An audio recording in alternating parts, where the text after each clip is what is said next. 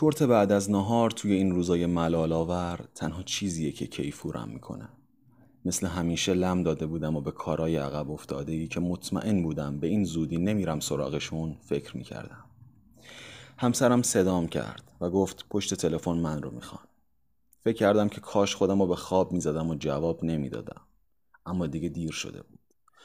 بلند شدم و سمت تلفن رفتم. بی حوصله گوشی رو گرفتم و گفتم بله مردی با لحن خیلی رسمی اسمم را پرسید و منم بهش اطمینان دادم که میخائیل بولگاکوف هستم.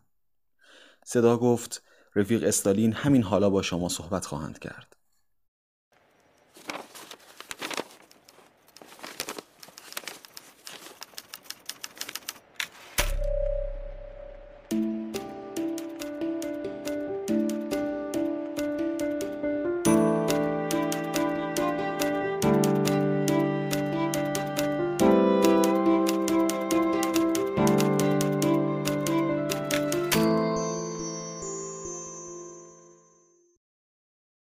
سلام من ارشیام. گالینگو رو میشنوید و این اپیزود نخستین بخش از پروژه شارح جزیره سرخه.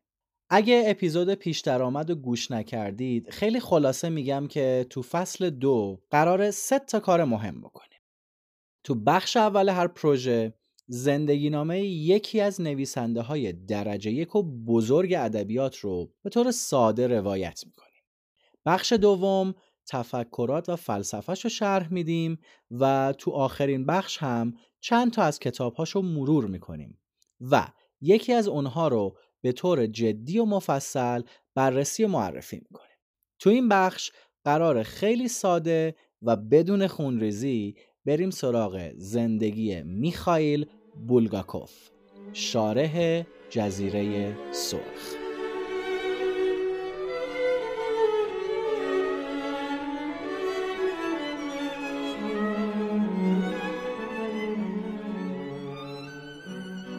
پیش از اینکه بریم سراغ زندگی بولگاکوف بگم که اگه می‌خواین با خیال راحت نسخه فیزیکی هر کدوم از کتاب های میخائیل بولگاکوف رو تهیه بکنید کافیه یه سر به سایت کتابچی.org بزنید که نشونیشو تو توضیحات هم اووردیم. کتابچی یه فروشگاه آنلاین کتابه که بیشتر از 110 هزار جل کتاب رو شامل میشه.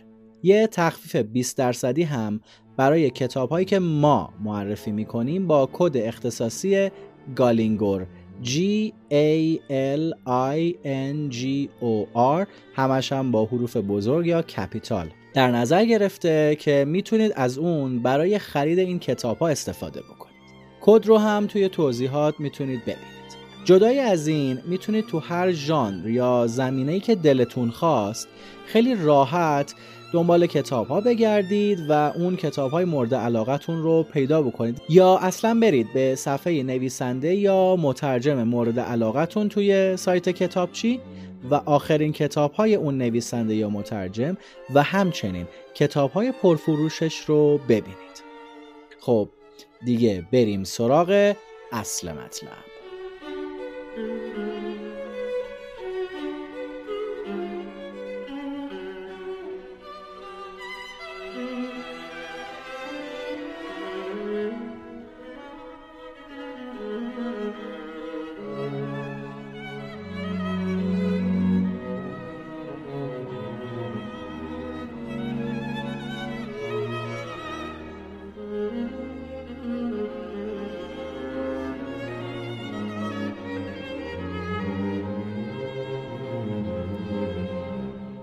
پونزدهم ماه می سال 1891 و یه خونواده فرهنگی تو کیف صاحب یه پسر میشه.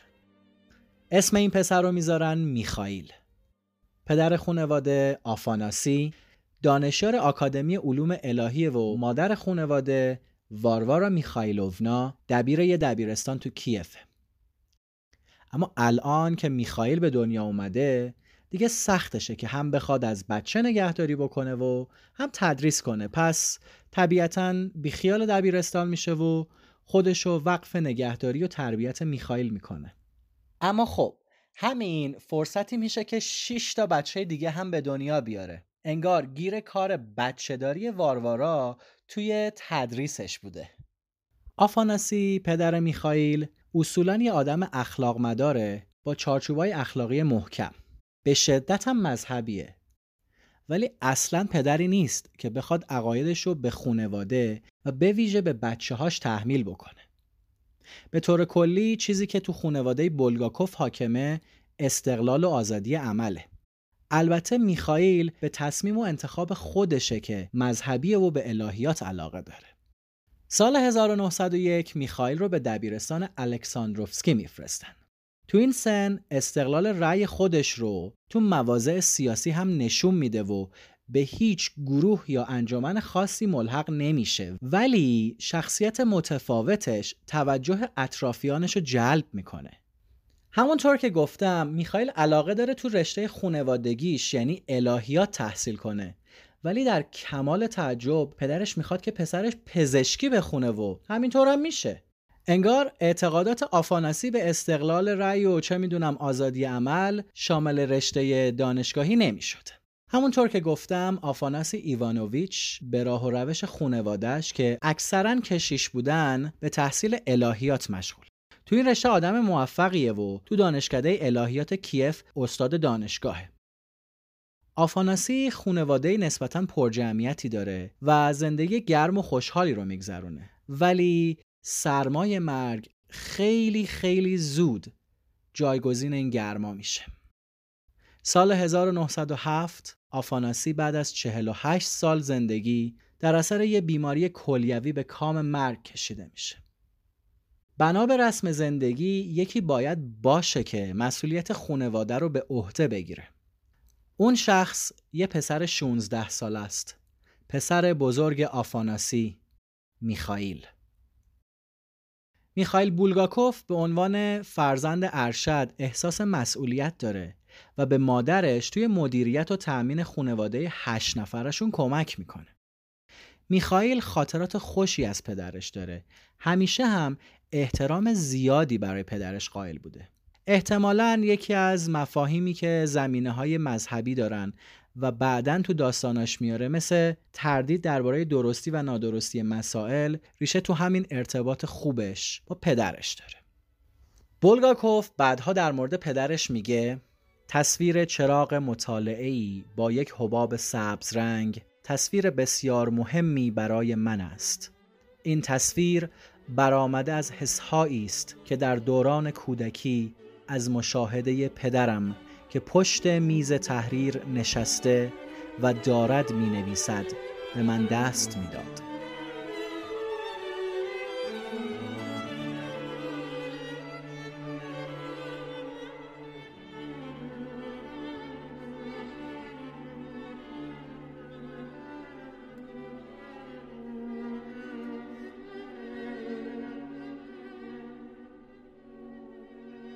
یکی دیگه از چیزهایی که تو اون سالها تأثیر عجیبی روی این نوجوان می‌ذاره خونه محل سکونتشونه سال 1906 به آپارتمان شماره 13 تو تپه آندریوفسکی نقل مکان می‌کنند. این مکان ظاهرا خونه که تمام رمان گارد سفید تو اون اتفاق میافته. رمانی که احتمالا یکی از خود زندگی نامه هایی که بولگاکوف نوشته. به نظرم اصلی ترین بخش زندگی بولگاکوف تو کیف تو همین آپارتمان شماره 13 رقم می‌خوره. جایی که میخائیل جوون اصلی ترین آموزه های زندگیش رو یاد می‌گیره. تاباوری در برابر سختی ها، عشق، شفقت، وقار، نزاکت و نگرانی های اخلاقی و مذهبی. اینا ارزش ها و آموزه هایی که خونواده میخائیل بهش یاد دادن. بولگاکوف از همین دوره به موسیقی، اپرا و تئاتر علاقه پیدا می‌کنه و ذوق و شوقش تو تماشای تئاتر پرورش پیدا می‌کنه. بعد هم تو نوشتن طرحهای ساده نمایشی و پانتومیمای خندهدار نبوغش رو به نمایش می‌ذاره. سال 1909 وارد دانشکده پزشکی میشه. میخائیل تو دانشکده پزشکی از گذشته مذهبی خودش فاصله می‌گیره و مطالعه آثار داروین باعث میشه که تو سال 1910 دیگه هیچ باور مذهبی نداشته باشه. یه نکته جالبم اینجا بگم که میخائیل کلا سرش تو درس و دانشگاه نبوده. یه جورایی که تو سال دوم دانشکده کلا مردود میشه. تو همین دوران دانشجویی تو دانشکده پزشکیه که با تاتیانا نیکولایونا آشنا میشه. که شکل صمیمانه و کوتاه شده اسم این خانوم میشه تاسیا. اگه با قواعد جالب و البته جانکاه اسمگذاری و کوتاه کردن و صمیمی کردن اسمای روسی آشنا باشید زیاد این تغییر واسهتون عجیب نیست. میخائیل تو این مقطع بیشتر وقتشو با تاسیا میگذرونه و رابطهشون به مرور جدی و جدیتر میشه. احتمالا یکی از دلایل موفق نشدن میخائیل تو تحصیل هم همینه. احتمالا که چه ارز کنم قطعا همینه. چون به جای درس خوندن اکثر اوقات با تاتیانا مشغول تئاتر رفتن و گردش و اینور اونور رفتنه. این رابطه به قدری جدی میشه که بالاخره سال 1913 با تاتیانا ازدواج می‌کنه. هنوز سه سال از زندگی متعهلی و عاشقانهشون نگذشته که بوم. جنگ جهانی شروع میشه.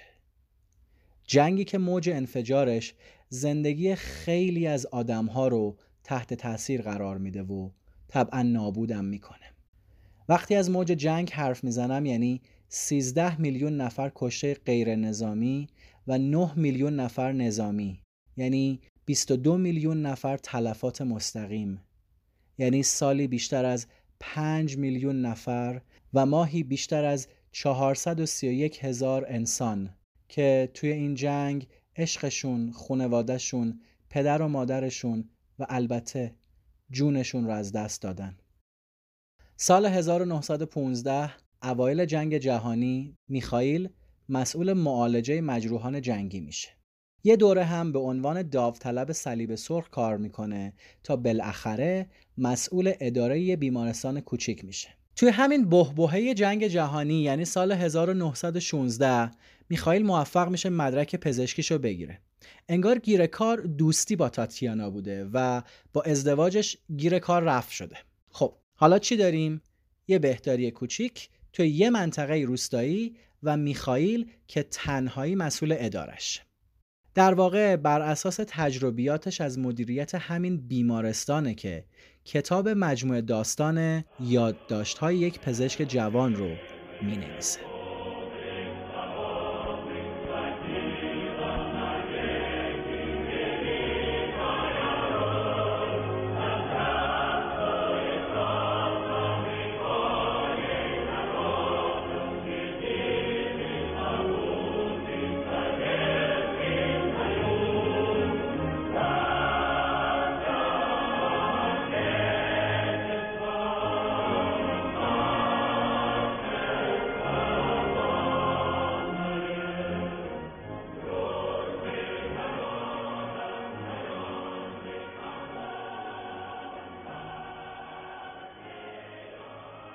دوران جوانی بولگاکوف با یکی از مهمترین اتفاقای تاریخ معاصر یعنی انقلاب اکتبر همراهه.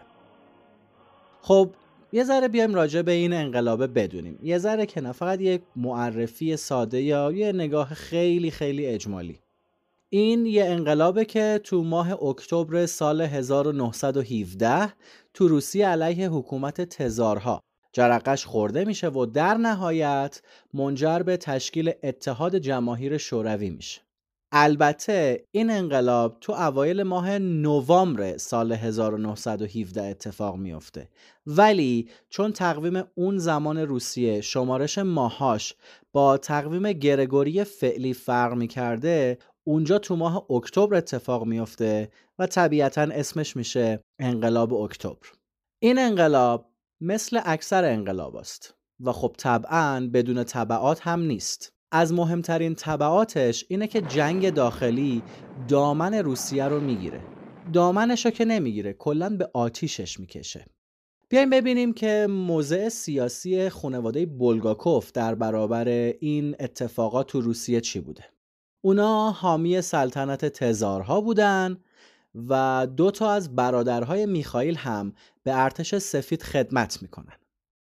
ارتش سفید ارتش سلطنت طلبیه که علیه نیروهای بلشویک که ارتش سرخ باشه میجنگه. زمان انقلاب خود بولگاکوف از مسکو و کیف خیلی دوره و تقریبا از شرایط کشور و بحرانهایی که به وجود اومده چندان خبری نداره. ولی خب اینجوری هم نمیمونه بیخبر و توی دهکوره دور از قلب اتفاقا. میخائیل سال 1918 مرخصی می‌گیره و به خونه برمیگرده. تو این مقطع کیف در معرض حملات شدید نیروهای نظامی مختلفه و شهر هم ذره آرامش به خودش نمی‌بینه. نه روز آروم نه شب آروم. تو برخی از گزارش های مردمی کیف گفته شده که تو یک مدت و یک بازه خاصی 18 بار حاکمای شهر تغییر می‌کنن.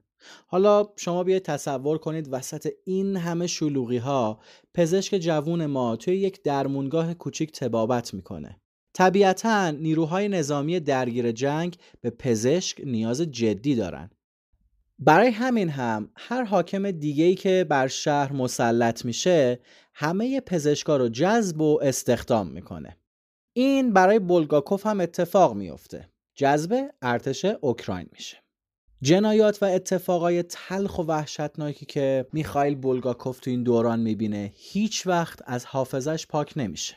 از دردناکترین هاشون دیدن قتل و شکنجه فجیعه یهودیه که مثل داغ توی حافظش حک میشه. چیزی که بیشتر از همه بولگاکوف رو عذاب میده ناتوانیش از جلوگیری از جنایت هاست احساسی که شاید خیلی از ما هم دوچارش باشیم. جایی که زورمون به قدرت حاکم و دستگاه ظلم و جور نمی‌رسه. طبیعتا میشینیم خودخوری می‌کنیم و عذاب می‌کشیم. ولی میخائیل نمی‌تونه طاقت بیاره. به هر سختی که هست از دست ارتش اوکراین فرار می‌کنه ولی دوباره سال 1919 به اجبار جذب ارتش سفید میشه. ارتشی که با هدف برگردوندن سلطنت به تزارها با انقلابیون یه جنگ رو شروع می‌کنه. انگار که این کابوس مثل یک سایه دنبالشه. سایه سردی که افتاده رو زندگیش. میخائیل با ارتش سفید به شمال میره. توی یکی از یادداشتهاش در توصیف یکی از وقایع جنگ داخلی با استفاده از یکی از شعرهای ژوکوفسکی می نویسه روزی را به یاد می آورم که زیر همان درخت بلوطی گرفتار موج انفجار شدم که سرهنگ با شکم پاره از گلوله دراز کشیده بود. جاودانگی. ای ساحل آرام و ساکت مسیر ما مستقیم به طرف تو می آید و آسوده است کسی که این مسابقه را تمام می کند و شما ای سرگردانان صبر داشته باشید. نمی‌خواهم خودم و آیندگان مرگ او را فراموش کنیم. برای همین تاریخش را ثبت می کنم. او در نوامبر 1919 در نبرد شالیول جان داد و آخرین کلماتش به من این بود. سعی نکن آرامم کنی. من پسر بچه نیستم. یک ساعت بعد موج انفجار در همان نقطه به سراغم آمد.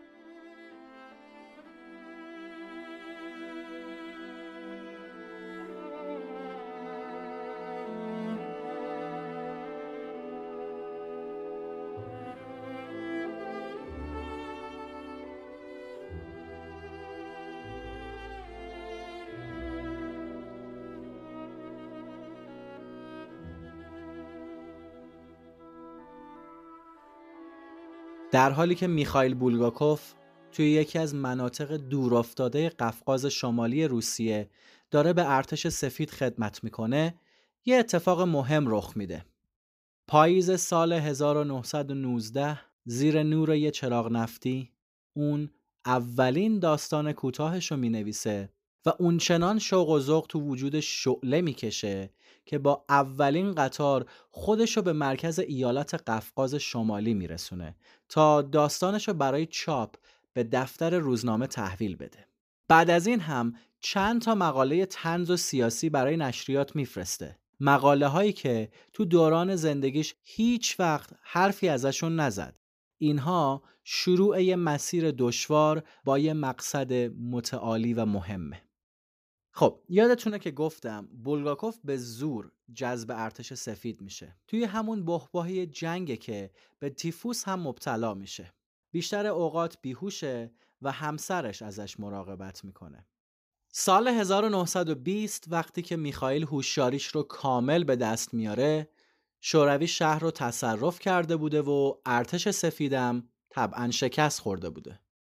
حالا بولگاکوف از شر ارتش آزاد شده. اون از این فرصت استفاده می‌کنه و بعد از این هم دیگه کار پزشکی رو برای همیشه کنار می‌ذاره.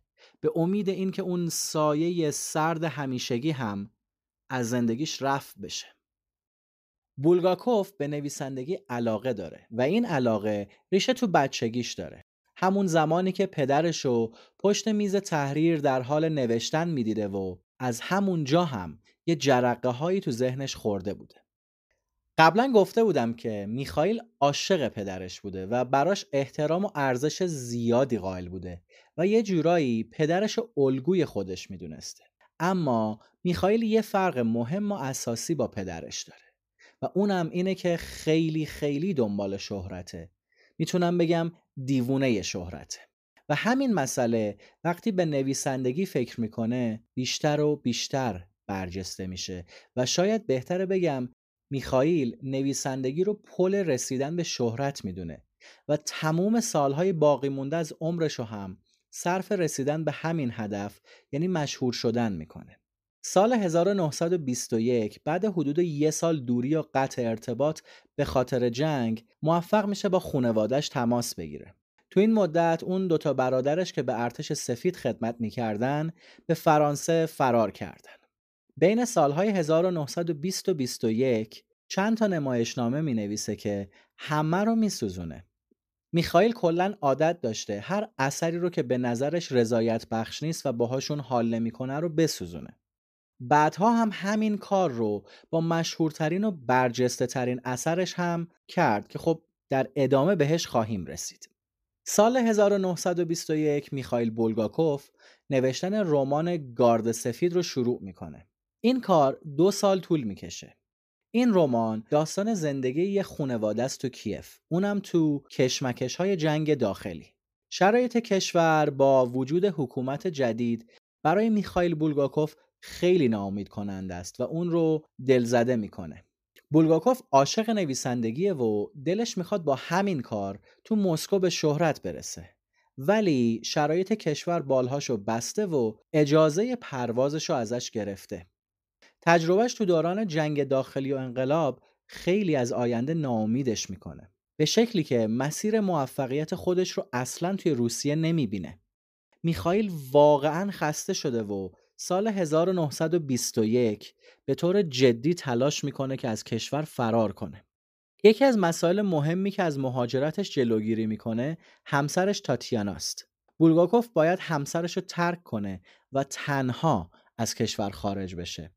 و همین هم باعث میشه از انجام این کار منصرف بشه. از مهاجرت که منصرف میشه به مسکو برمیگرده.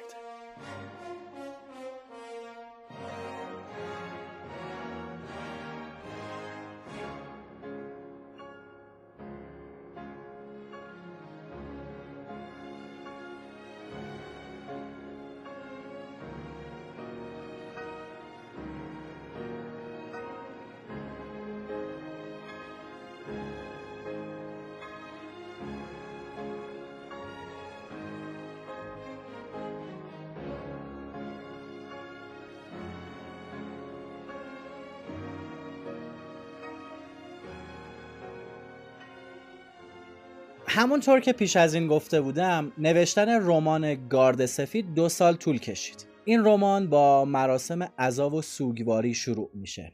سوگواری برای مادر توربین ها و خاکسپاریش در کنار مزار پدر خونواده. کتاب اینطوری شروع میشه.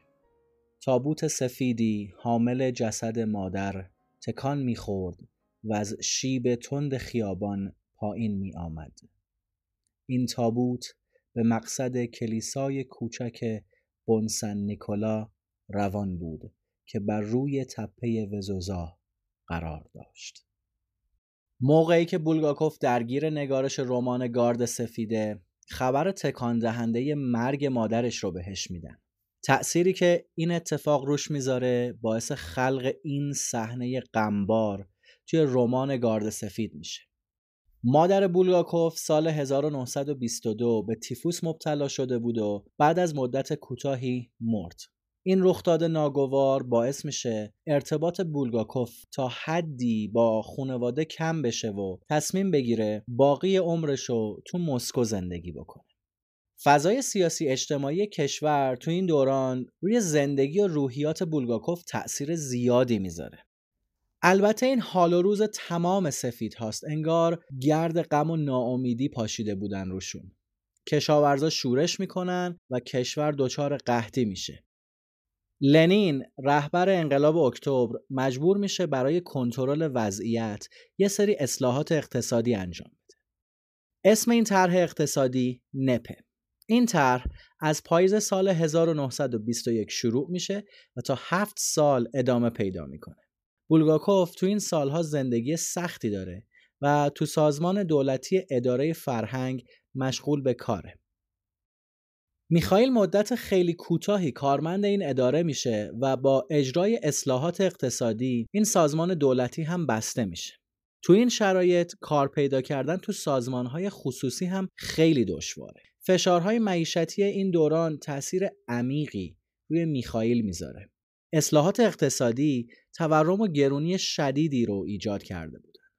بولگاکوف که کار مناسبی نداره توی یه آپارتمان اشتراکی با تاسیا زندگی می‌کنه و برای یه روزنامه مطالب تنز می‌نویسه. مطالب تنزی که بیشتر از 20 دقیقه وقتشو نمی‌گیرن. دقیقا حس پرنده ای رو داره که بالهاش بستست و انداخته شده توی قفس. قبلا هم گفتم که میخائیل سخت به دنبال شهرته و برای همین یکی از هدفهاش نوشتن توی یه روزنامه پرمخاطب مثل روزنامه گودوکه. و خب اینجا هم بگیم که گودوک یعنی سوت. مطرح شدن تو محافل ادبی برای هر نویسنده مهمه. بولگاکوف هم هر کاری می‌کنه تا توی این جورجه ها شناخته بشه. مثلا یه اطلاعیه پخش می‌کنه که توش اعلام می‌کنه قصد داره یه رمان گروهی از زندگی نویسنده ها تهیه بکنه.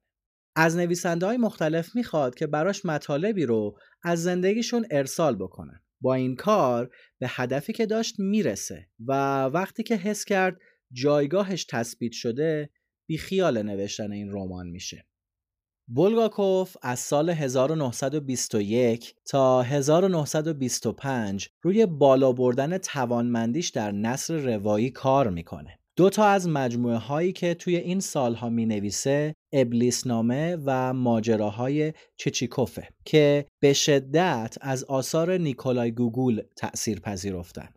سال 1925 هم فانتزی درخشان دل سگ رو می نویسه. توصیف های این کتاب به خوبی سختی ها و نارضایتی های بولگاکوف از شرایط زندگی رو نشون میده. اما تا سال 1987 چاپ نمیشه. یعنی ممنوع از چاپ میشه. احتمالا علت اصلی این توقیف هم تنز نسبتا تندیه که توش درباره شرایط کشور وجود داره. در مورد دل سگ توی اپیزود سوم همین پروژه مفصلتر بحث می‌کنیم.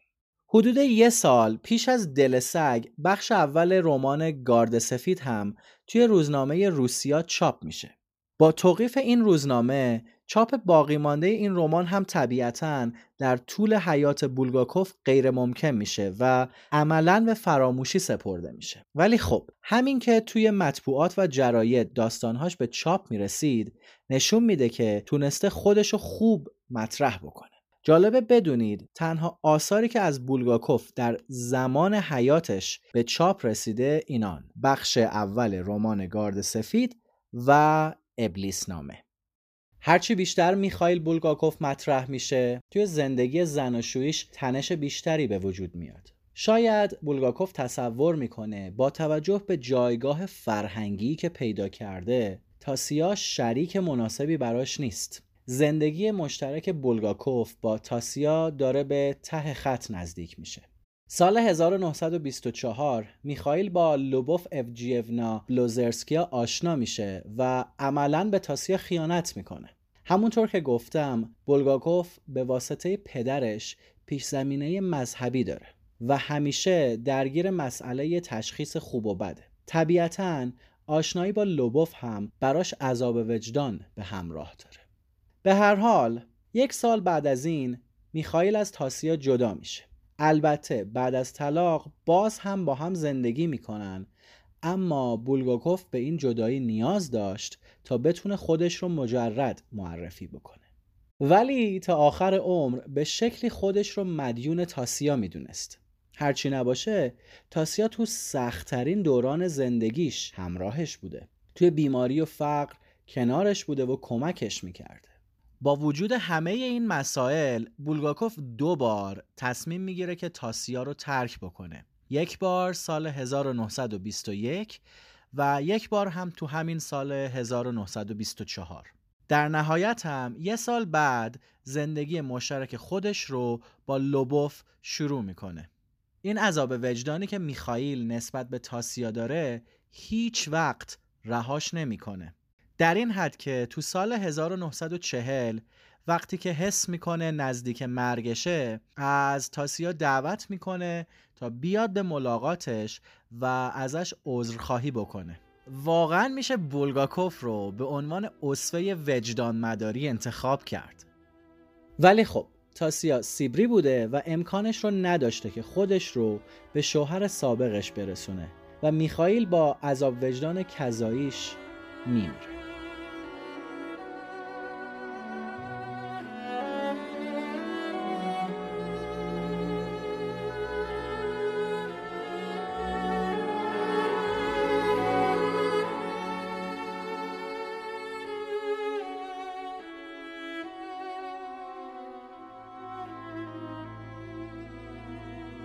خب بیاید برگردیم عقب به همون زمانی که داشتیم دربارش صحبت می‌کردیم.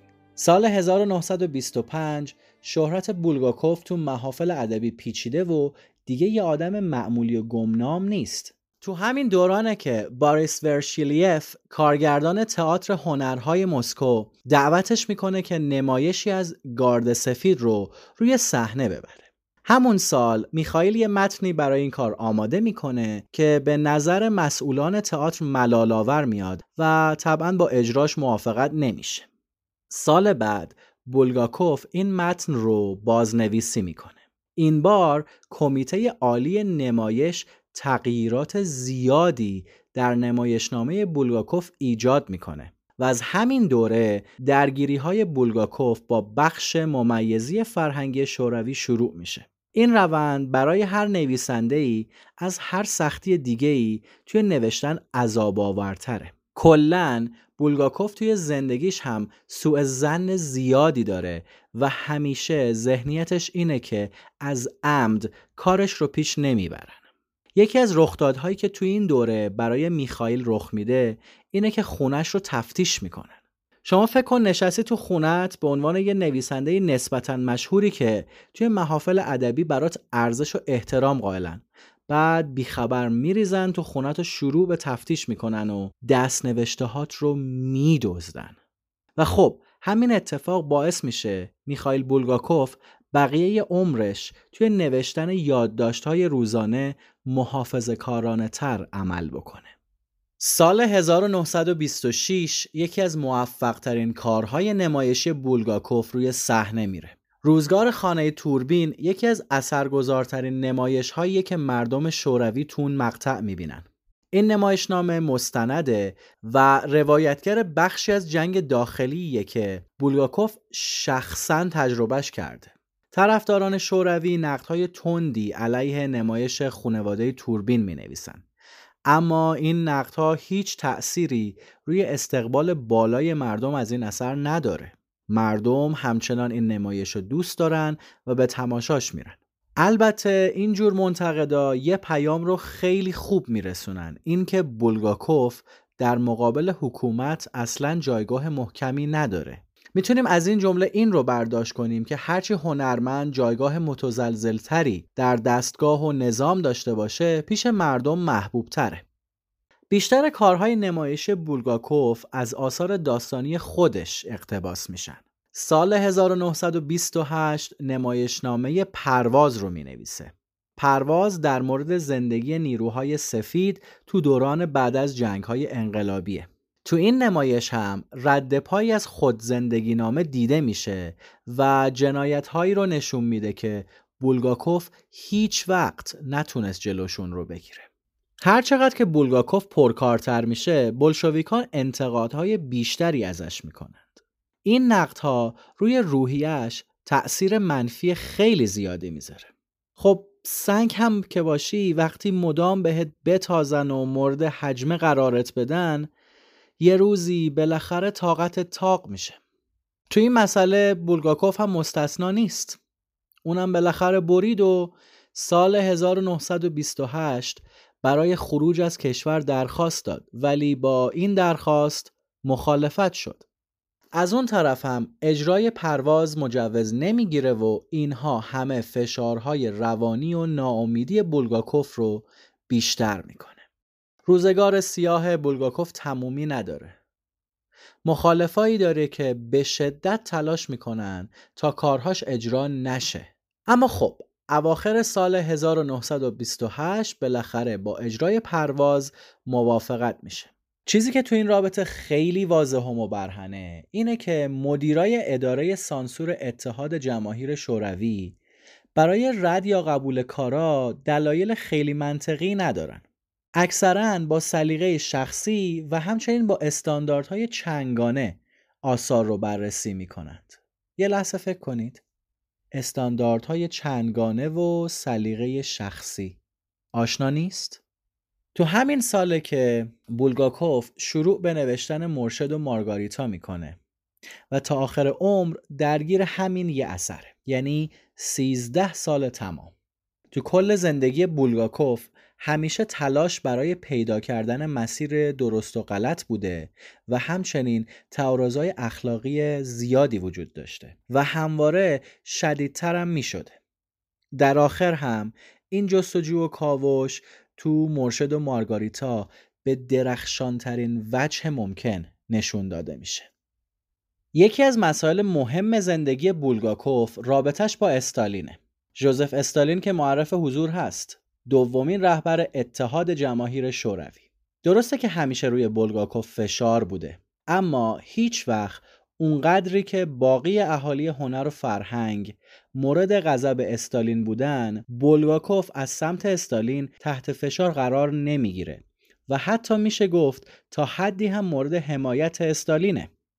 در این حد براتون بگم که اون یعنی استالین 15 بار به دیدن نمایش روزگار توربین ها میره و این نمایش به نظرش خیلی تحسین برانگیزه و حسابی باهاش کیفور میشه. حتی میشه گفت همین علاقه شخص استالین به نمایش روزگار توربین ها حاشیه امنی برای بولگاکوف درست می‌کنه و مانع دستگیریش تو سالهای 1929 تا 1930 میشه.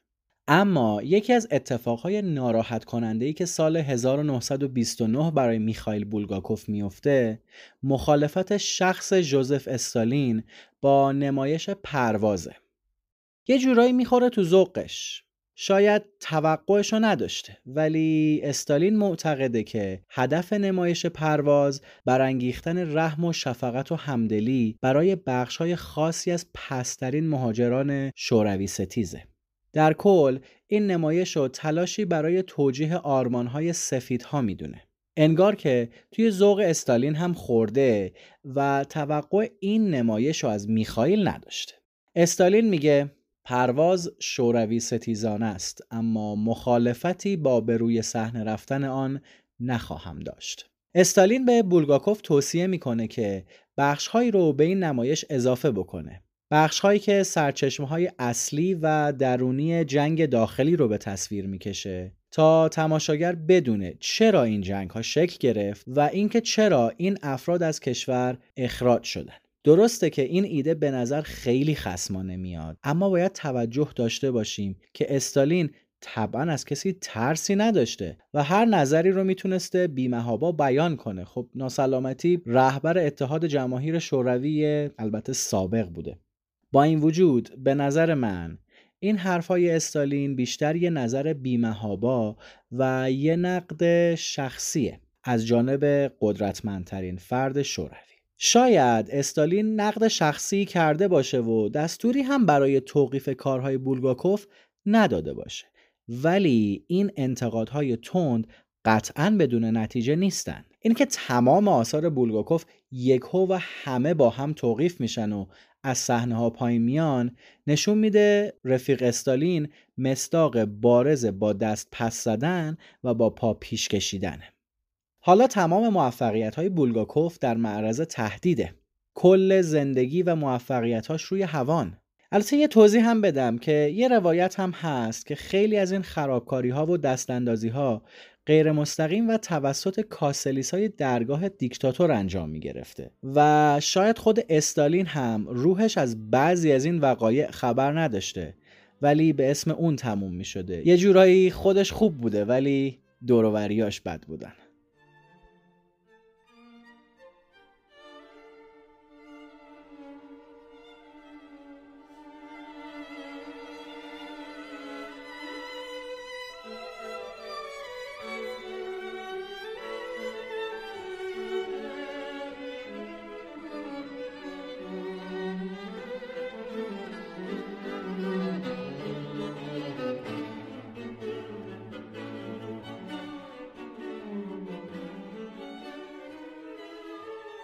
زندگی بولگاکوف همچنان زیر فشارهای حکومت ادامه پیدا می‌کنه.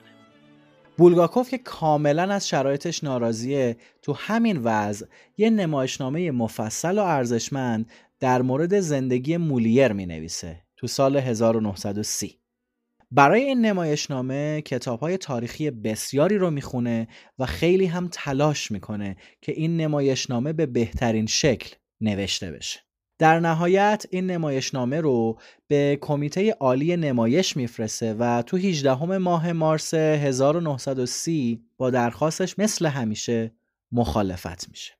مخالفت با نمایش مولیر باعث میشه تا بولگاکوف مهمترین نامش رو برای حزب ارسال بکنه. میخایل بولگاکوف یه نامه به شدت تند به اعضای حکومت شوروی و ماکسیم گورکی می نویسه و در اون نامه از فشارهایی که روش هست در مورد چاپ نشدن کتاباش و اجرا نرفتن نمایشنامه هاش گلایه می‌کنه و از ضرورت آزادی مطبوعات و همچنین آزادی تنز انتقادی صحبت می‌کنه. در نهایت هم ازشون می‌خواد که با توجه به وضعیتش تو زندگی شخصی و حرفه‌ایش. یا از شوروی اخراجش کنن یا دست کم یک کاری براش جور بکنن تا بتونه در آرامش بیشتری عمرشو بگذرونه. یه جورایی با این نامه نشون میده که از این فلاکت و لنگ در هوایی خسته شده. خب احتمالا براتون سواله که چرا به ماکسیم گورکی اون نویسنده مشهور روس که یکی از شاخصترین کتابهاش هم کتاب مادره نامه نوشت.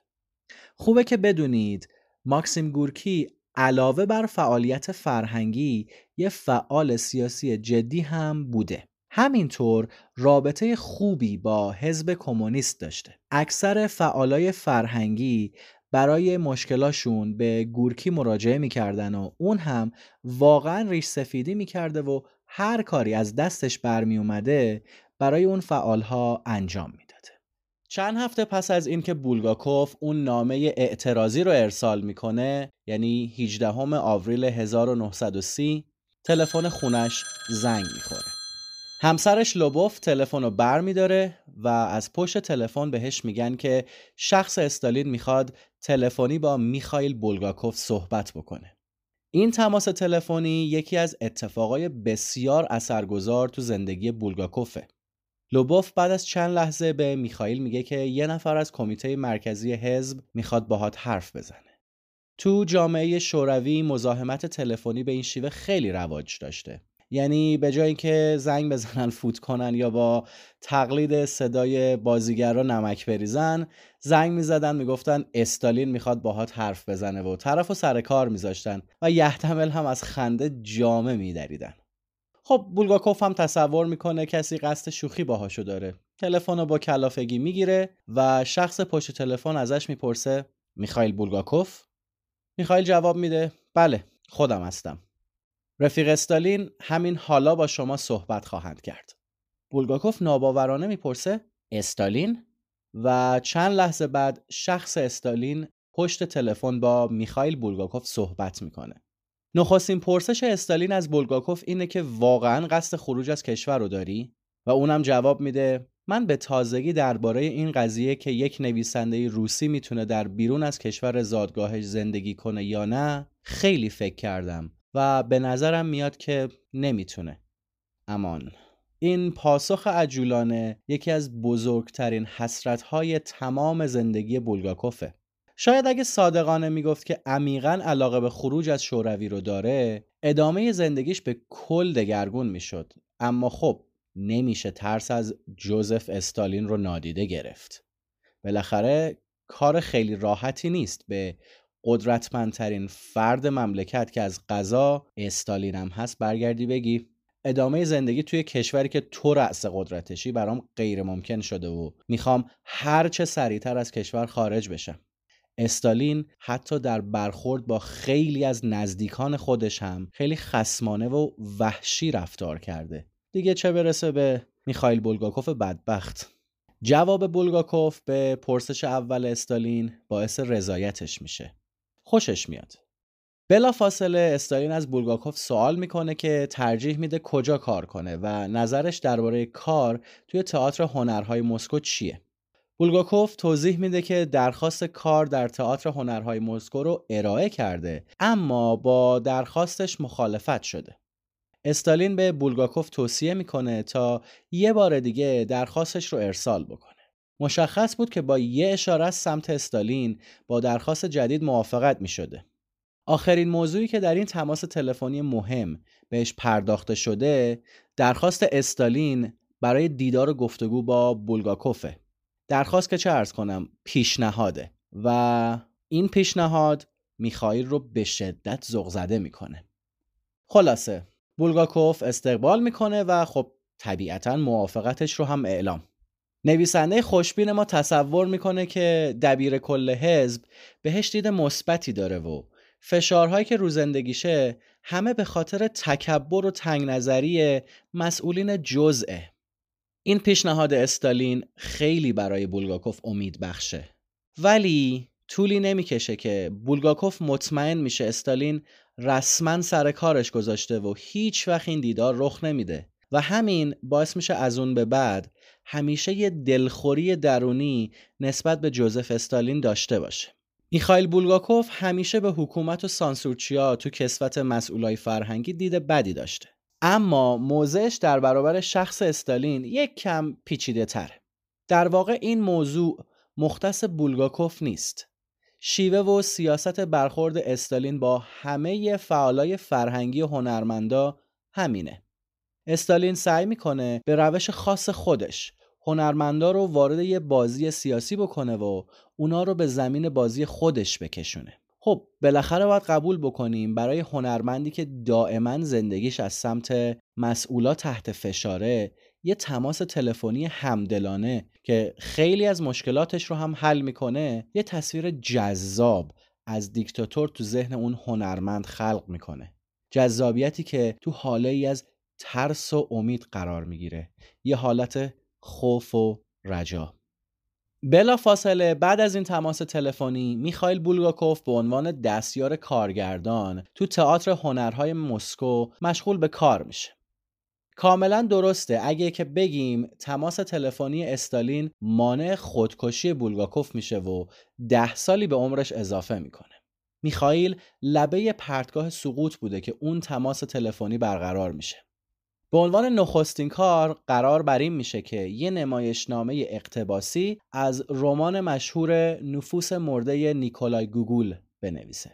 متن اولیه‌ای که میخائیل می‌نویسه مورد تایید قرار نمی‌گیره. نمایشنامه بولگاکوف چند بار اصلاح میشه و تغییر پیدا می‌کنه تا در نهایت به اجرا می‌رسه. متن آماده میشه اما مراحل تمرین نمایش خیلی طول می‌کشه. بولگاکوف از این روند طاقت فرسا به شدت عذاب می‌کشه و تو نامه ای از طولانی شدن تمرینا گلایه می‌کنه. در نهایت هم نمایش به روی صحنه میاد و استقبال گسترده‌ای هم ازش میشه.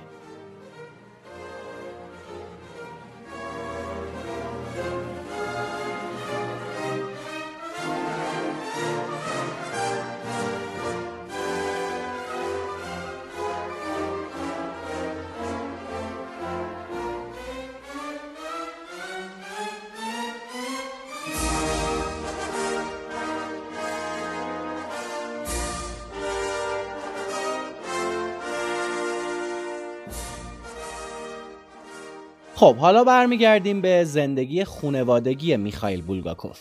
به نظرم بولگاکوف تو هر جایی بجز زندگی زناشوییش یه انسان درگیر با وجدان و مسائل اخلاقیه. یعنی کلا فلسفش اینه که تو همه ابعاد زندگی آدم با وجدانی باشه و درگیر اخلاقیات. بجز زندگی زناشویی. سال 1929 میخائیل با یه زن دیگه به نام النا سرگیونا شیلوفسکایا آشنا میشه. النا کسیه که میخائیل عمیقا عاشقش میشه. البته میخائیل عاشق دوتا زن قبلی دیگه هم بوده ولی خب براش هر گلی یه بویی داشته. النا هم حسابی زیبا و جذاب بوده و به نظر میخائیل چیزهایی که النا داره تو ازدواج با لبوف و تاسیا بهشون نرسیده. اما اما این رابطه یه موردی داره که از دو مورد قبلی متمایزش می‌کنه. و اونم اینه که النا متعهله مثل خود میخائیل. با این وجود میخائیل و النا رابطه نسبتا جدی با هم پیدا می‌کنه بولگاکوف امتیاز رابطه با زن شوهردار رو هم تو کارنامه اخلاقی خودش ثبت می‌کنه و یحتمل بر اساس اون شخصیتی که ازش شناختیم تا الان تا اواخر عمر عذاب وجدان داشته. تابستون سال 1930 بولگاکوف مأموریت می‌گیره تا با یه گروه تئاتری به کریمه سفر کنه. تو این سفر میخائیل چند بار به النا نامه می‌نویسه و اون رو ترغیب می‌کنه که به کریمه بیاد. وقتی که النا به نامه هاش جواب نمیده از همسرش لوبوف می‌خواد تا از النا خبر بگیره. اگه فکر می‌کنید میشه برای وقاحت میخائیل حد قائل شد سخت در اشتباهید. جدا از اون این نشون میده که همسر میخائیل از روابطش با النا خبر داشته و هیچ واکنشی نشون نمیده. این مسئله یعنی مطلع بودن زن از خیانت شوهر تو اون فرهنگ و عرف پذیرفته شده و زنها عملا نمی‌تونن در مقابل با این موضوع کاری بکنن. یعنی اصلا کاری از دستشون بر نمیاد. ظلم سیستماتیک علیه حقوق زنان. با اینکه النا سفر به کریمه رو میپیچونه اما سال 1930 رابطش با میخائیل خیلی خوب و گل و بلبله. در کل این سال در زندگی میخائیل بولگوکوف سال گشایش مشکلات و درگیریهاش. اما خب روزای خوش بولگاکوف خیلی با دوام نیستن. از سال بعدش دوباره مشکلات شروع میشن.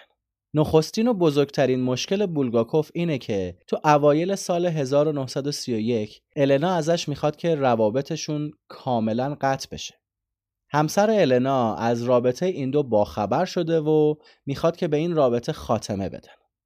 النا هم به خاطر دو فرزندش میپذیره و بعد از حدود یه سال و نیم رابطش رو با میخائیل قطع می‌کنه. تو این مدت بولگاکوف بسیار افسرده و ناراحته.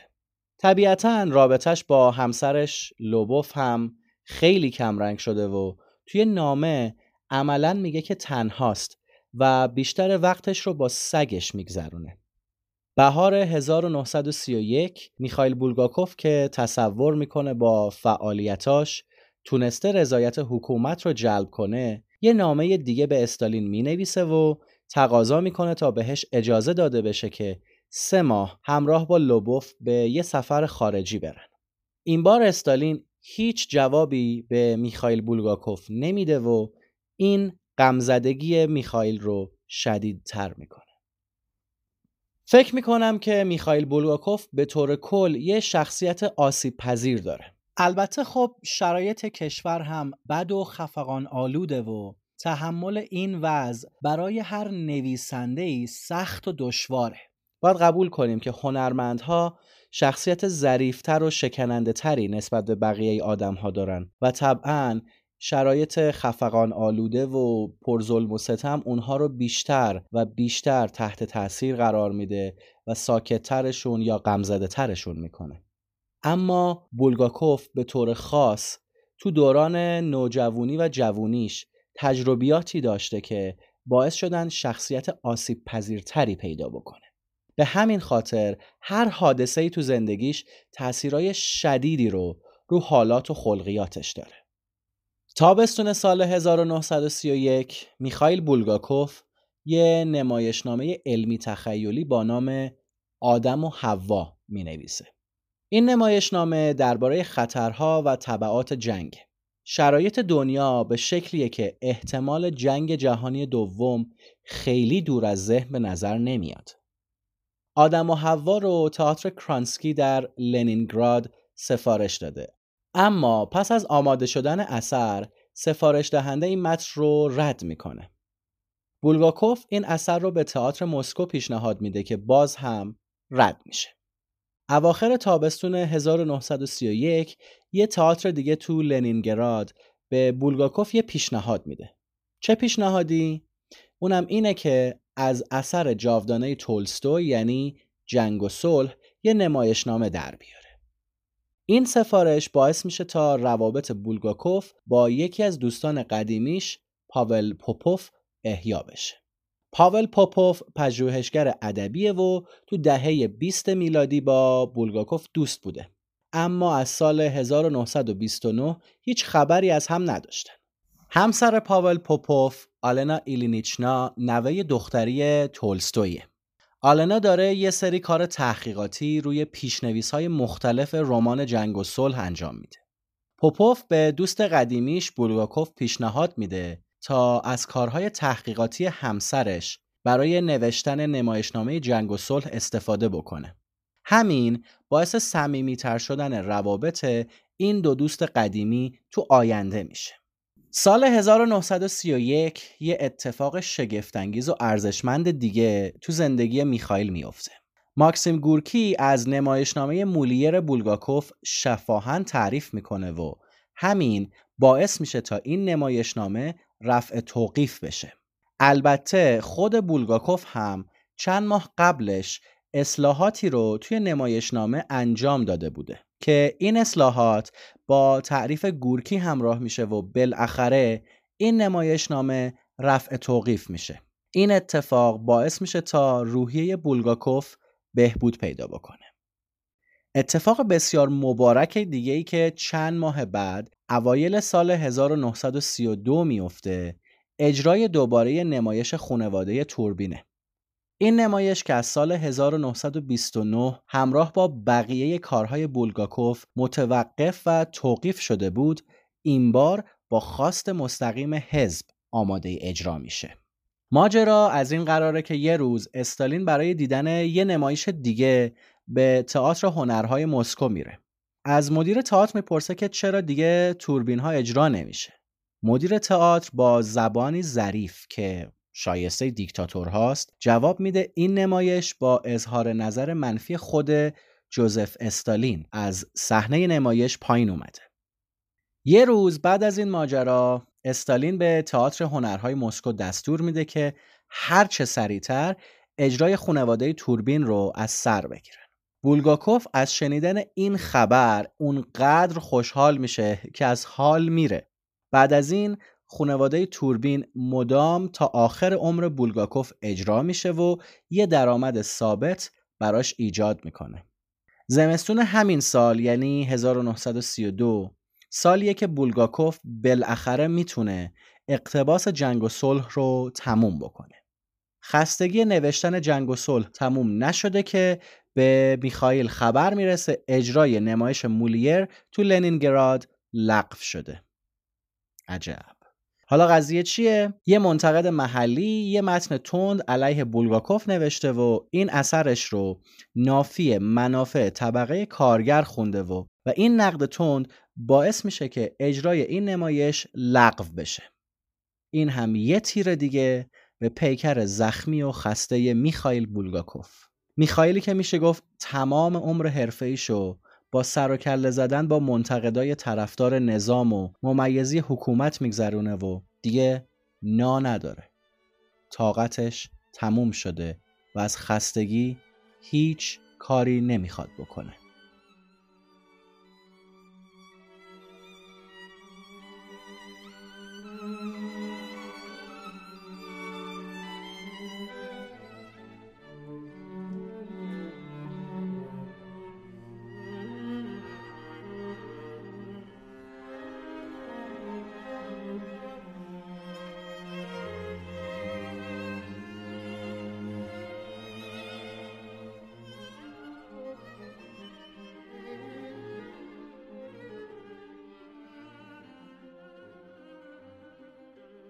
روابط میخایل بولگاکوف با همسرش لوبوف هر روز بیشتر تیره و تار میشه. از نظر مالی هم شرایط سختی دارن. اما اوایل تابستون 1932 امید دوباره به زندگی میخائیل برمیگرده. این امیدی که ازش حرف می‌زنم همون النا زن شوهرداریه که ارتباطش رو با میخائیل احیا می‌کنه. این زن بولگاکوف رو به دیدار با خودش دعوت می‌کنه. بعد از این دیدار النا به سفر میره و تو این سفر سه ماهه به رابطش با میخائیل فکر می‌کنه تو همین تابستون یه ناشر با بولگاکوف برای خرید نمایشنامه مولیر قرارداد می نویسه. این نمایشنامه برای میخائیل بولگاکوف اهمیت و ارزش خیلی زیادی داره. به خاطر همین با امید و توان زیاد دوباره تحقیق رو درباره مولیر شروع می‌کنه و به نوشتن این کار ادامه میده. اوایل پاییزه که النا به مسکو برمیگرده. بحث ها همچنان بین النا و شوهرش ادامه داره تا بالاخره رضایت شوهرش رو برای جدایی و طلاق می‌گیره. بولگاکوف هم ماه بعد سوم اکتبر از لوبوف جدا میشه. فردای جدایی از لوبوف زندگی مشترک میخائیل و همسر سومش النا شروع میشه. پسر 6 ساله النا هم تو خونه اونا زندگی می‌کنه و بزرگ میشه. زندگی مشترک میخائیل با النا باعث میشه تا سالهای پایانی عمر بولگاکوف حداقل از لحاظ عاطفی تو آرامش و شادی بگذره. سال 1932 میخائیل بولگاکوف پروژه ترجمه یکی از کارهای مولیر به نام بورژوای اشرافمنش رو قبول می‌کنه. کاری که بولگاکوف انجام میده متفاوت با یه ترجمه ساده است. واقعا یه اثر متفاوت و جدید خلق می‌کنه. یه مولیریانا می نویسه که گلچینیه از مزامین و شخصیت های مولیری و عمدتا مبتنی بر بورژوای اشرافمنش. اما سفارش دهنده کار همچین چیزی نمی‌خواد و این ترجمه رو قبول نمی‌کنه. بولگاکوف به این اتفاق اهمیت نمیده و به تکمیل زندگی نامه مولیر ادامه میده. در نهایت ناشر این زندگی نامه رو هم قبول نمی‌کنه. ویراستار کار معتقده که لحن و ساختار زندگی نامه بیش از حد شوخ طبعان است. گورکی هم نظر ویراستار انتشارات رو تایید می‌کنه. یکی از اصلی ترین مشکلات اینه که تعنه های بولگاکوف اشاره های مستقیمی به اتحاد جماهیر شوروی داره. بولگاکوف دوباره ناامید و آسیب دیده میشه. خیلی سخته که آدم با تمام شور و احساس و امیدش برای یه اثر وقت بگذاره ولی به خاطر ملاحظات سیاسی از انتشار آثارش محروم بشه. این ناکامی ها باعث میشه تا میخائیل بره سراغ تموم کردن رمان مرشد و مارگاریتا. نخستین کاری که انجام میده اینه که پیشنویس هایی که سال 1928 نوشته رو آتیش می‌زنه. دوباره از اول با شور و حال بیشتری شروع می‌کنه به نوشتن. این رو هم بگم که قبلا هم گفتم میخائیل با هر نوشته ای که حال نمی‌کرده از بینش میبرده. مخصوصا میسوزوندتشون. اگه این رمان یعنی مرشد و مارگاریتا رو خونده باشید جالبه بدونید که مرشد تو این رمان یه وجه خود زندگی نامه به اثر داده. مرشد نویسنده کتابیه درباره مسیح. این شخصیت به عنوان قهرمان نقاط ضعفی داره که مشخصترین اونها جبن و ترسه. اما مارگاریتا با دادن عشق خودش به مرشد تا حد زیادی از آسیب پذیری این شخصیت کم می‌کنه. اینم جالبه که شخصیت داستانی مارگاریتا از روی النا الگو برداری شده. به خاطر همین رمان مرشد و مارگاریتا از این نظر هم اهمیت ویژه‌ای پیدا می‌کنه که بخشی از تجربه زندگی بولگاکوف رو به طور مستقیم روایت می‌کنه. دهه 1930 تو این دوره سال به سال اوضاع سیاسی اتحاد جماهیر شوروی خفقان آلودتر میشه. دوره سیاهی که بهش دوران وحشت استالینی میگن آغاز میشه و فشارهای سیاسی تو کل کشور زیاد و میشه گفت زندگی نخبگان کشور به طور کامل در معرض خطر قرار داره. بسیاری از شخصیت های فرهنگی مورد خشم استالین قرار می‌گیرن. حتی کسایی که تو گذشته منتقد بولگاکوف بودن و با تخریب شخصیت هایی مثل میخائیل بولگاکوف سعی می‌کردن به حزب خوشخدمتی بکنن اونها هم مورد غضب استالین قرار می‌گیرن. بولگاکوف هم همیشه در معرض جاسوسیه و خطر حضور خبرچینای سازمانهای امنیتی شوروی تهدیدش می‌کنه. میخائیل بولگاکوف همچنان علاقه زیادی به ترک کشور داره و مدام بهش فکر می‌کنه. نه اینکه بخواد کشور رو برای همیشه ترک بکنه نه. فقط دوست داره که دنیا رو ببینه. ببینه بیرون از این دیوار سیاه بلند اتحاد چی هست. حتی سال 1934 گذرنامهش رو روی میز اداره گذرنامه می‌بینه اما ازش دریغ میشه و منعش می‌کنن. این رخداد روحیه بولگاکوف رو خیلی ضعیف می‌کنه. وقتی می‌بینه که به وضوح تحت کنترل و نظارت شدید شورویه دچار استرس و استراب شدیدی میشه و دیگه از تنهایی توی خونه یا خیابون بودن وحشت داره. اما گویا با کمک هیپنوتیزم اندکی این مشکلش مهار و تعدیل میشه میخایل بولگاکوف تا سال 1936 اثر چشمگیری خلق نمی‌کنه. تو این سالها یه نمایشنامه علمی تخیلی به نام سعادت می نویسه که تئاتر مسکو علاقه ای به اجرای این نمایش نشون نمیده. سال 1934 ازش می‌خوان تا این متن رو همین نمایشنامه علمی تخیلی سعادت رو بازنویسی بکنه. پس از بازنویسی با تغییر نام نمایش به ایوان واسیلیوویچ تو پاییز 1935 اونو به کمیته عالی نمایش ارائه می‌کنه. اعضای کمیته نمی‌تونن بهونه ای برای مخالفت با نمایش پیدا بکنن. پس این یه نمایشنامه سرگرم کننده و بی خطره بنابراین دلیل خاصی واسه توقیفش پیدا نمی‌کنن و در نهایت نمایش آماده اجرا میشه. سالهای 1933 و 34 بولگاکوف به عنوان دستیار کارگردان و بازیگر مشغول به کار میشه. بازیگری شغل و تجربه جدید و هیجان انگیزی برای میخائیله و تا حدی نیازهای مالیش رو هم رفع می‌کنه. به طور کلی این سالها برای بولگاکوف تجربه های جدیدی به همراه داره. سال 1934 وارد دنیای سینما هم میشه. بهش پیشنهاد نوشتن فیلمی بر اساس رمان نفوس مرده ارائه میدن. این درخواست به خاطر استقبال زیادی که از نسخه تئاتری این اثر شده بود. درگیری ها با استودیوی فیلمسازی بر سر متنی که بولگاکوف آماده می‌کنه به قدری زیاده که بولگاکوف همکاریش رو قطع می‌کنه و از استودیو به خاطر نقض قرارداد شکایت می‌کنه. به طور کلی بولگاکوف هیچ وقت رابطه خوبی با سینما نداره و سینما هم در قبالش هیچ برخورد مناسبی باهاش نداره. نمایش نامه دیگه ای رو میخایل بولگاکوف تو سال 1934 شروع می‌کنه که درباره زندگی شاعر ملی روس پوشکینه. کار جالبی که بولگاکوف انجام میده و احتمالاً این برای اولین بار تو روسیه اتفاق میافته نوشتن نمایشنامه بدون حضور خود پوشکین یعنی شخصیت اصلی داستانه.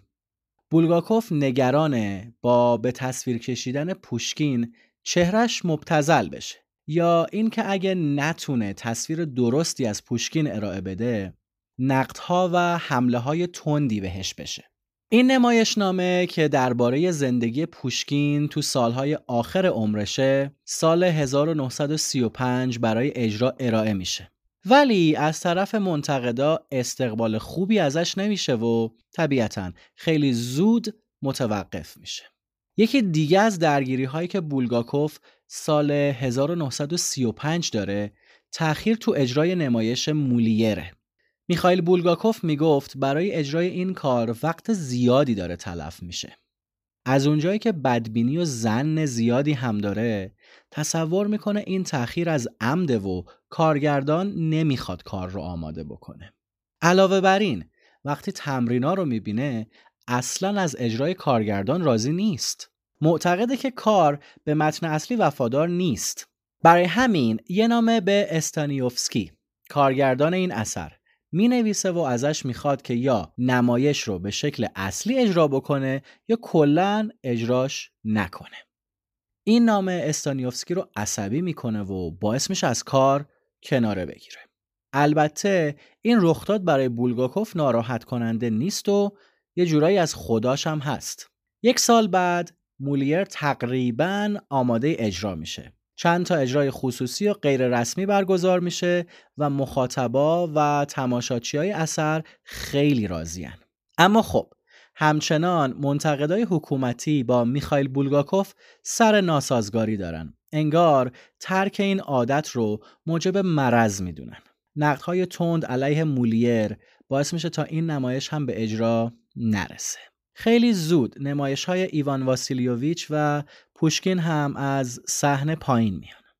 اما خب هیچ چیز به اندازه ممنوعیت اجرای مولیر برای بولگاکوف ناراحت کننده نیست. این اثر جایگاه ویژه‌ای تو دل میخائیل داره. بعد از این ناکامی نامه جالبی به یکی از مدیرای تئاتر مسکو می نویسه.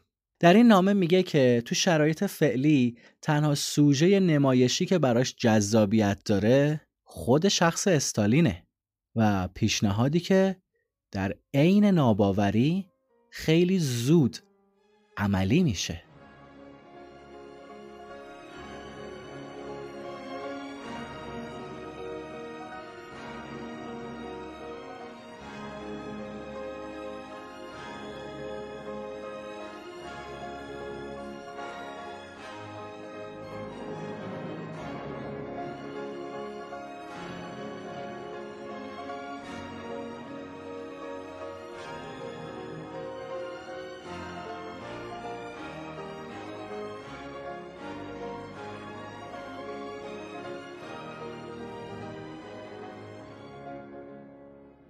سال 1936 سفیر آمریکا به دیدن نمایش خونواده توربین میره. از این نمایش خوشش میاد و همین باعث آشنایی بولگاکوف با سفیر آمریکا میشه. میخائیل به مهمونی های سفارت آمریکا دعوت میشه و این مهمونی ها خیلی براش جذاب و گیراست. اینم بگم که بولگاکوف همچنان که عاشق شهرت بوده علاقه زیادی به تجملات داره. ولی کلا علاقه به تجملات تو اتحاد جماهیر شوروی تقبیح میشه. خلاصه یکی از همین مهمونی های باشکوهه که الهام بخش صحنه رقص ابلیس توی رمان مرشد و مارگاریتا میشه.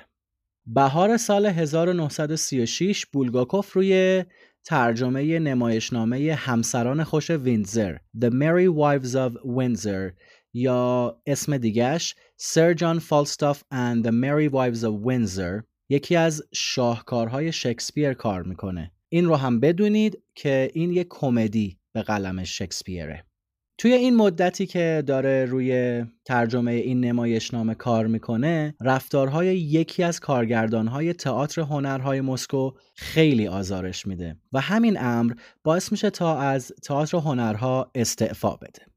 طبعا قراردادی که برای نوشتن این نمایشنامه همسران خوش وینزر داره رو هم لغو می‌کنه. تو همین سال یعنی 1936 میخائیل بولگاکوف چند تا پروژه نوشتن لیبرتو رو هم قبول می‌کنه. لیبرتو متنی مخصوص اجرای اوپرا یکی از این لیبرتوها برای اپرای دریای سیاهه. ماجرا درباره شکست ارتش سفید از سرخها تو کریم است. این متن هم سال بعد 1937 آماده اجرا میشه. یکی از کارهای دیگه ای که تو همین سال بولگاکوف رو به خودش مشغول می‌کنه نوشتن یه رمان دیگه است. یه رمان خودزندگی نامه ای که توی اون بتونه برداشت های شخصی و ادبیش رو از تئاتر هنرهای مسکو شرح بده. ابتدا اسم این رمان رو این می‌ذاره. یک رمان تئاتری. اما خیلی زود تغییرش میده به یادداشت های یک مرده.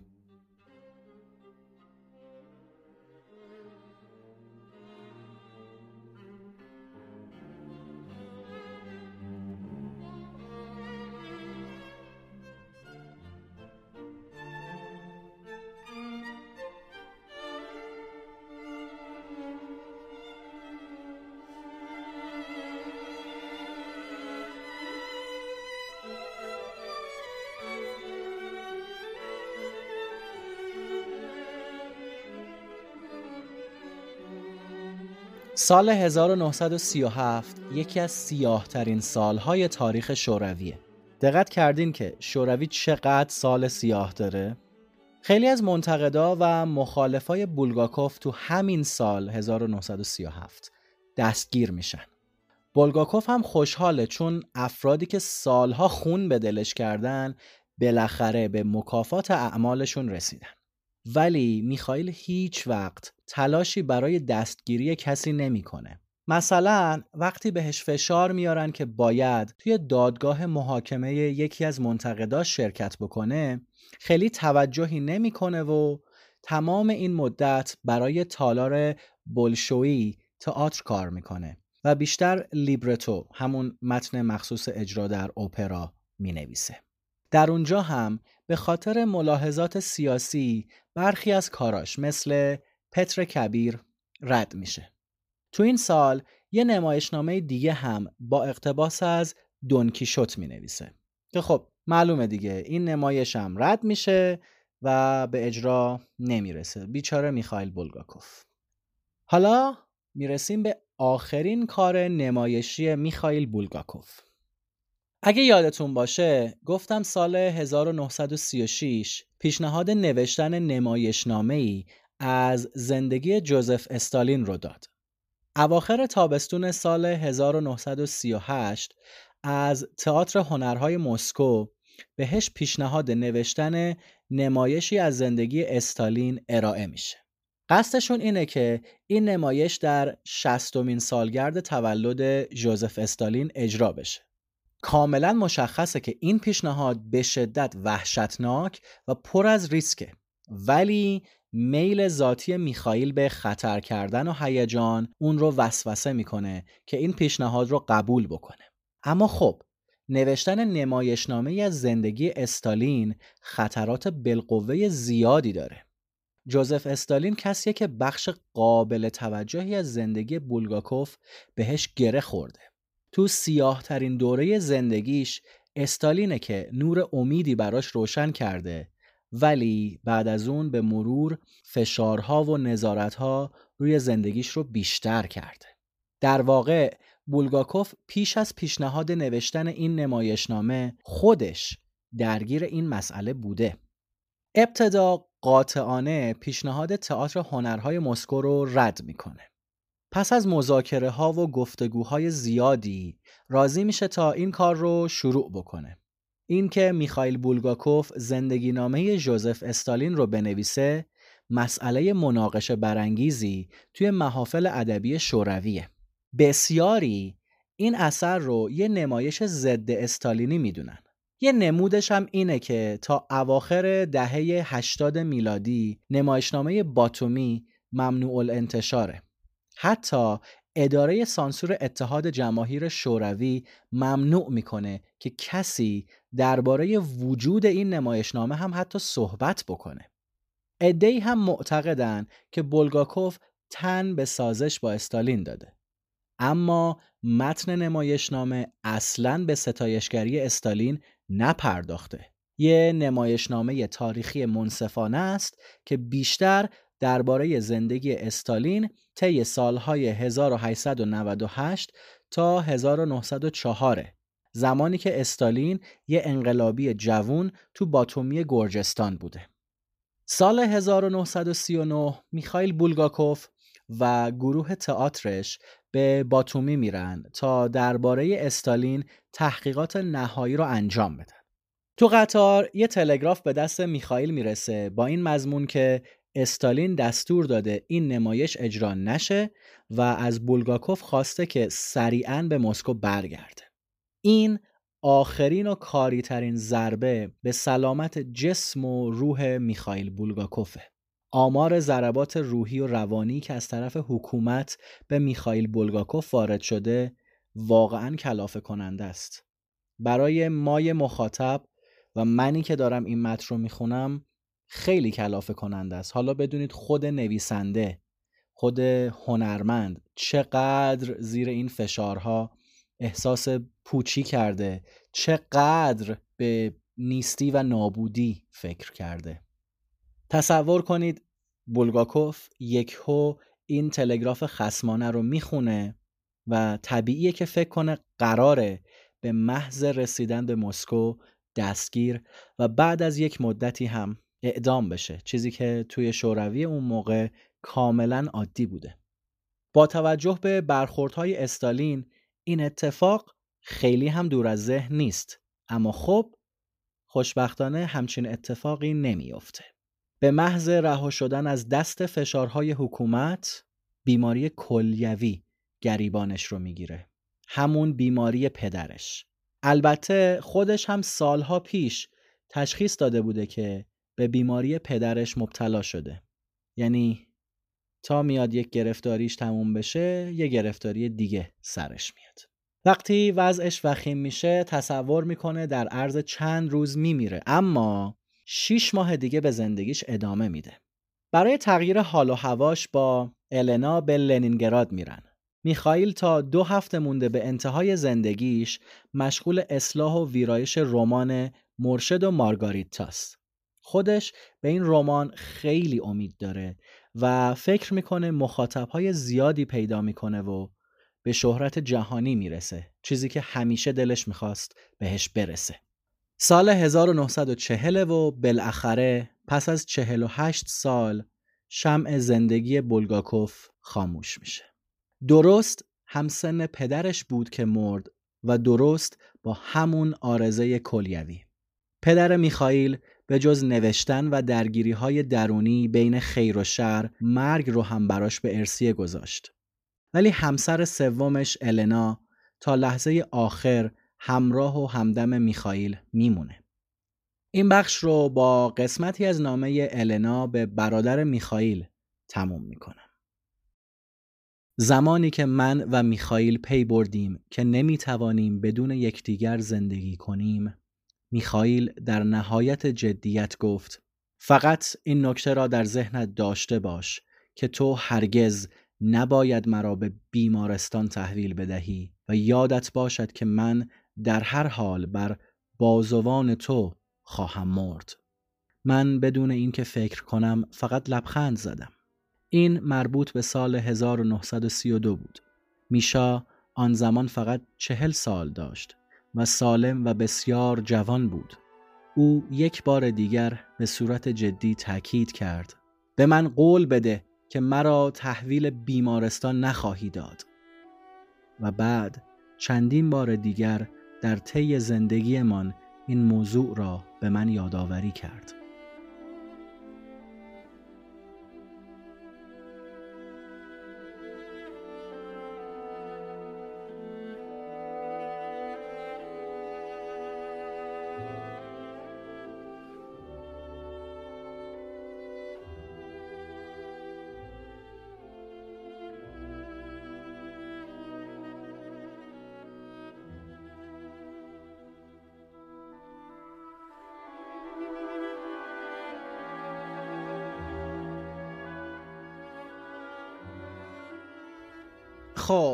بخش ابتدایی پروژه شارح جزیره سرخ یعنی زندگی نامه میخایل بولگاکوف تموم شد و سپاس که همراه ما بودید.